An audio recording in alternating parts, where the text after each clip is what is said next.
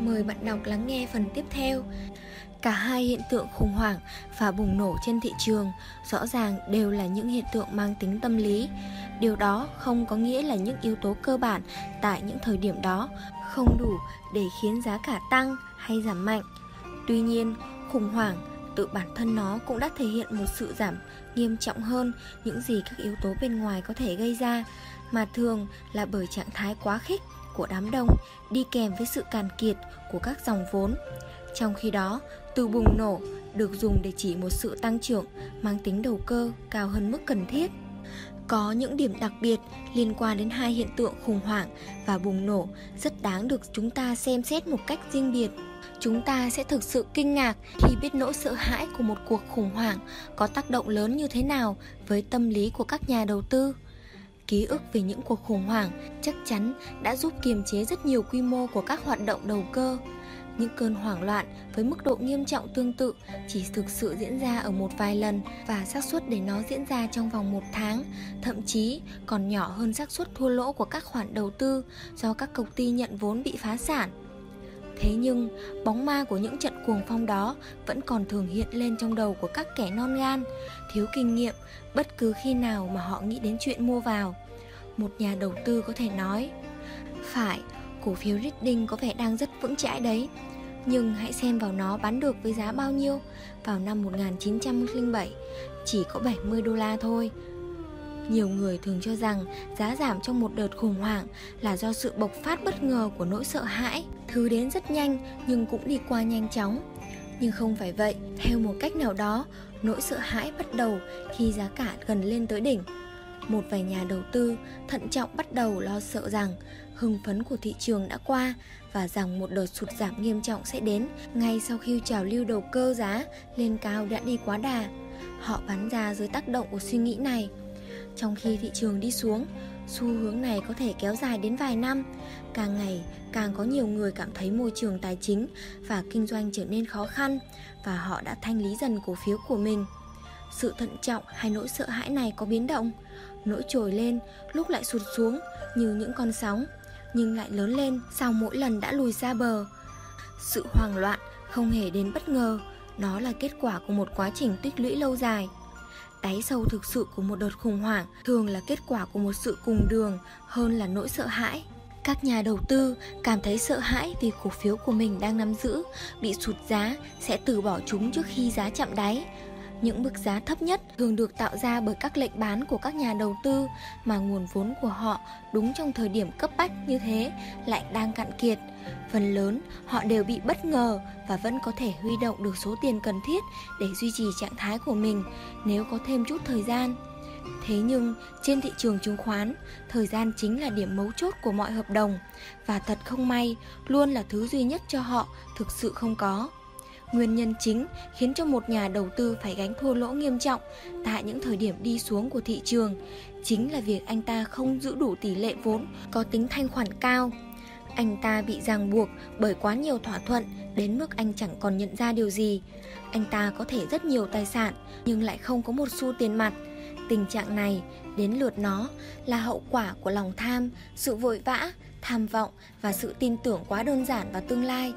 Trong các cuộc khủng hoảng, có một điều rất đáng chú ý, đó là một đợt giảm giá thường ập tới khi gần như tất cả mọi người đều nghĩ rằng giá đã xuống tới mức thấp nhất có thể và do đó giá cả tiếp tục đi xuống mức còn có thể thê thảm hơn. Kết quả là rất nhiều nhà đầu tư những tưởng rằng mình đã chạm đúng đáy, nhận ra rằng đó chỉ là cái đáy giả và một lần nữa đành đứng nhìn những gì mình vừa mua vào xuống giá thảm hại bởi tất cả những gì chúng ta vừa nhắc đến ở trên mà đáy của những cơn khủng hoảng trên thị trường thường là kết quả của sự cùng đường hơn là những suy nghĩ bi quan. Ví dụ, năm 1907, một người bình thường nhất cũng hiểu rằng cổ phiếu đang ở mức giá thấp hơn giá thực tế của nó. Vấn đề là lúc đó các nhà đầu tư không còn đủ tiền để mua vào nữa.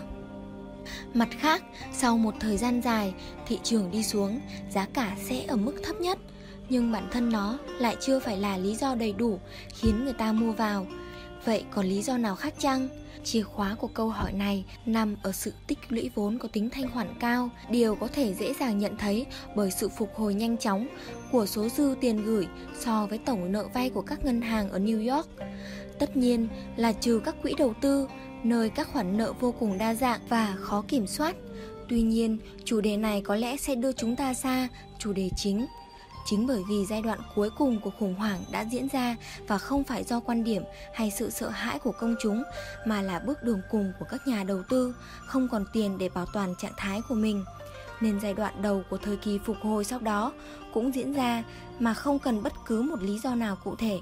Các nhà kinh doanh chuyên nghiệp sẽ nói, thời kỳ khủng hoảng đã qua, nhưng cổ phiếu khó lòng lên được giá trong tình trạng không mấy triển vọng như hiện nay. Thế nhưng, điều đó hoàn toàn có thể và cổ phiếu đang thực sự đi lên bởi vì chính họ đang lấy lại trạng thái mà họ đã từ bỏ trước đây. Bị buộc phải bán tháo cổ phiếu mình đang nắm giữ đi. Có lẽ từ sợ hãi đã bị lạm dụng quá nhiều trong khi phân tích thị trường chứng khoán. Nó chỉ bao hàm một số ít những người đã thực sự bán cổ phiếu đi dưới tác động trực tiếp của cảm giác sợ hãi. Thế nhưng một cảm giác thận trọng đủ mạnh mẽ để khiến người ta bán ra, hay một niềm tin cứng nhắc rằng giá phải giảm cũng sẽ tạo ra một dạng biến thể khác của sự sợ hãi và cũng đem lại kết quả tương tự.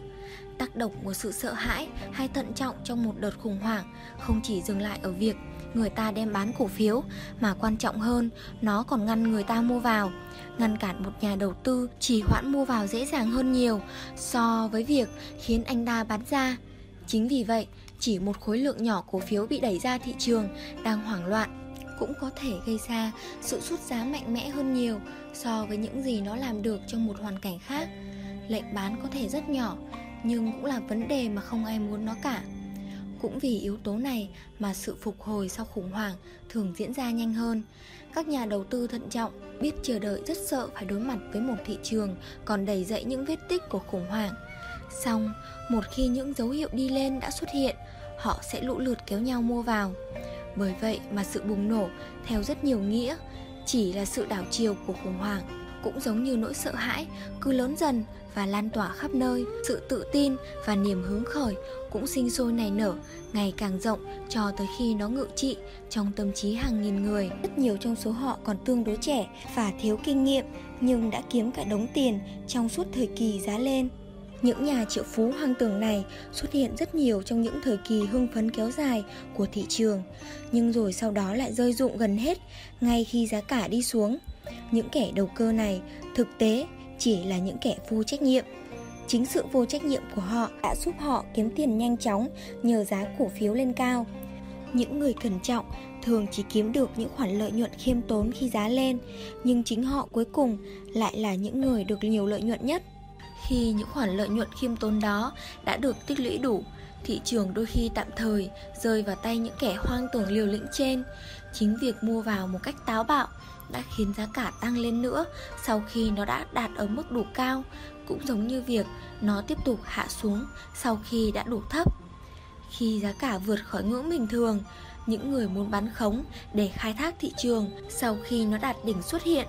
Ý tưởng của họ thật đúng, chỉ là quá sớm mà thôi. Và trong khi thị trường vẫn tiếp tục đi lên, họ thường phải mua lại với giá cao hơn. Một điều thật bất hợp lý, xét từ mọi khía cạnh. Xu hướng này khiến những kẻ tính toán vội vàng, tạm thời phải ẩn nấp nơi an toàn và chờ đợi cơ hội tốt hơn. Tác động tâm lý trên diện rộng cũng góp phần làm cho thị trường giá lên đạt tới những điểm cao đến vô lý một thị trường như vậy thường đi kèm với sự tăng giá ở tất cả các ngành kinh doanh và sự tăng giá như vậy thường khiến các nhà kinh doanh nghĩ rằng công ty của họ đang có lãi hơn so với thực tế. Nguyên do của ấn tượng sai lầm này có thể được khám phá thông qua thị trường hàng hóa. Ví dụ, một người buôn hàng tạp phẩm đang có trong tay lượng hàng hóa trị giá 10.000 đô la vào tháng 1 năm 1909. Vào thời điểm đó, chỉ số giá hàng hóa của Rajes đứng ở mức 8,26.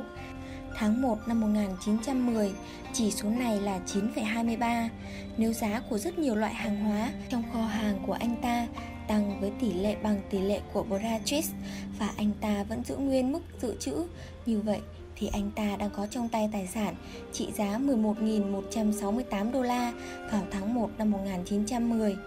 Vậy là anh ta đã có một tài khoản lợi nhuận 1.168 đô la trong vòng một năm mà không cần phải làm gì và cũng có lẽ chẳng phải tính toán gì. Nhưng khoản lợi nhuận này không hề có thật bởi số tiền chênh lệch 1.168 đô la vào tháng 1 năm 1910 đó. Những gì anh ta mua được không nhiều so với thời điểm anh ta có thể mua với 10.000 đô la vào tháng 1 năm 1909. Anh ta tự lừa dối khi cho rằng mình đang giàu có hơn. Và ý tưởng sai lầm này đã kích thích nhu cầu tiêu dùng trong đời sống và đầu cơ kinh doanh.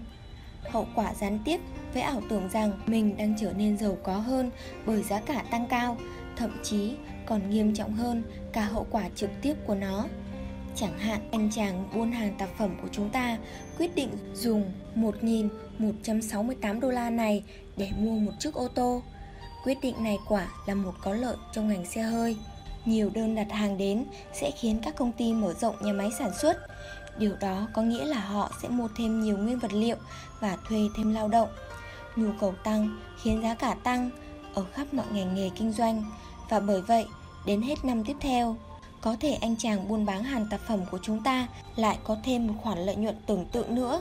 Và lần này, anh ta dùng nó để mua nhà hay sắm thêm nội thất chẳng hạn. Thị trường chứng khoán đương nhiên sẽ ngay lập tức cảm nhận được những biến động tăng giá này. Nhưng do toàn bộ câu chuyện giàu có ở trên chỉ là trò lừa, nên sớm hay muộn, anh chàng buôn hàng tạp phẩm của chúng ta cũng sẽ phải kiếm tiền thực sự bằng cách lao động chăm chỉ, sống tiết kiệm và tính toán để bù đắp lại khoản chi phí thực sự mua ô tô và đầu nội thất mới của mình một lần nữa giá cổ phiếu và giá hàng hóa lại tương tác với nhau nếu anh chàng bán hàng tạp phẩm của chúng ta thêm vào khoản lợi nhuận tưởng tượng 1.168 đô la lại thấy giá của mấy cổ phiếu mà anh ta mua để đầu tư tăng thêm khoảng 10%, chắc anh ta sẽ còn tiêu xài nhiều hơn nữa. Và cũng như vậy, nếu các nhà tư bản nhận thấy thị trường đã đi lên khoảng 10%, có thể họ sẽ thuê thêm người làm. Nhu cầu của gia đình họ giờ đây tăng lên và bởi vậy họ cần phải mua thêm nhiều hàng tạp phẩm hơn.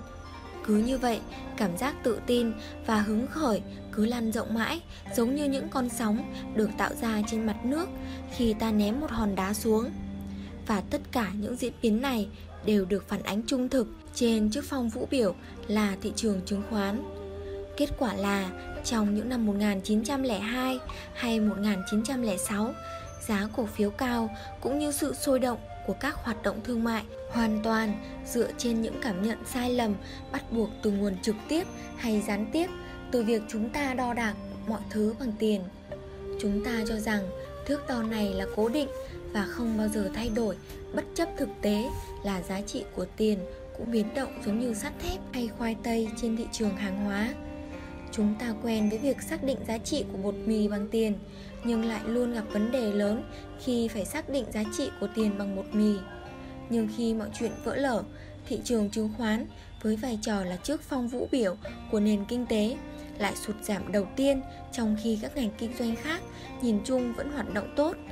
Công chúng giờ đây lại quay sang nguyền rủa những con cá mập khát máu của thành phố Wall và tất cả chỉ muốn quét sạch chúng nhanh gọn nhất theo cách nào đó.